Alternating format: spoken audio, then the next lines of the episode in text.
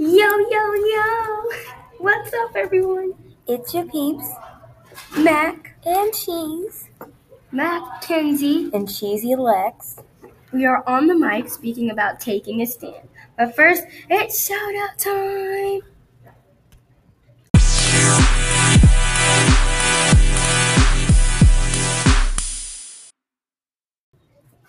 I'd like to shout out to Jim Sterling for making a new movie called Avengers Infinity War.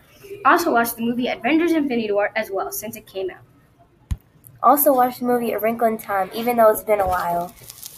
Now let's talk about taking a stand.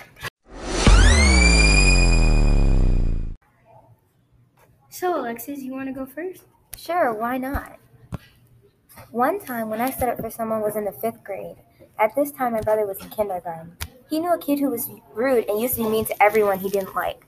One day at recess, I heard the mean kid go up to my brother and tell him that he was dumb, ugly, and annoying. So later that day, I went over to the kid and asked him to repeat what he said to my brother. When he repeated it, I threatened him by saying, "The next time you say something like that to my brother, I will find you and hurt you." That's great. That was really inspiring, and you stood up for your brother. I respect that. So when I was in 2nd or 3rd grade, there was this new girl, and she was like darker than me, and she was my friend till this day, and she goes to Minutes Mill. Anyway, when we were at school at recess, this kid came up to her and asked her why she was so dark, and that you look funny and you're ugly that way. Then I just froze.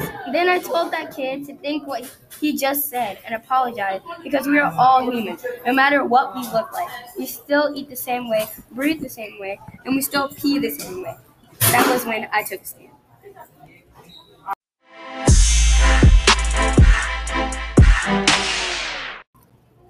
Well, that's it. Hope you guys have learned something and that you realize when you took a stand. We would also like to thank you for listening to today's podcast, where we talked about a time when we stood up for someone or something.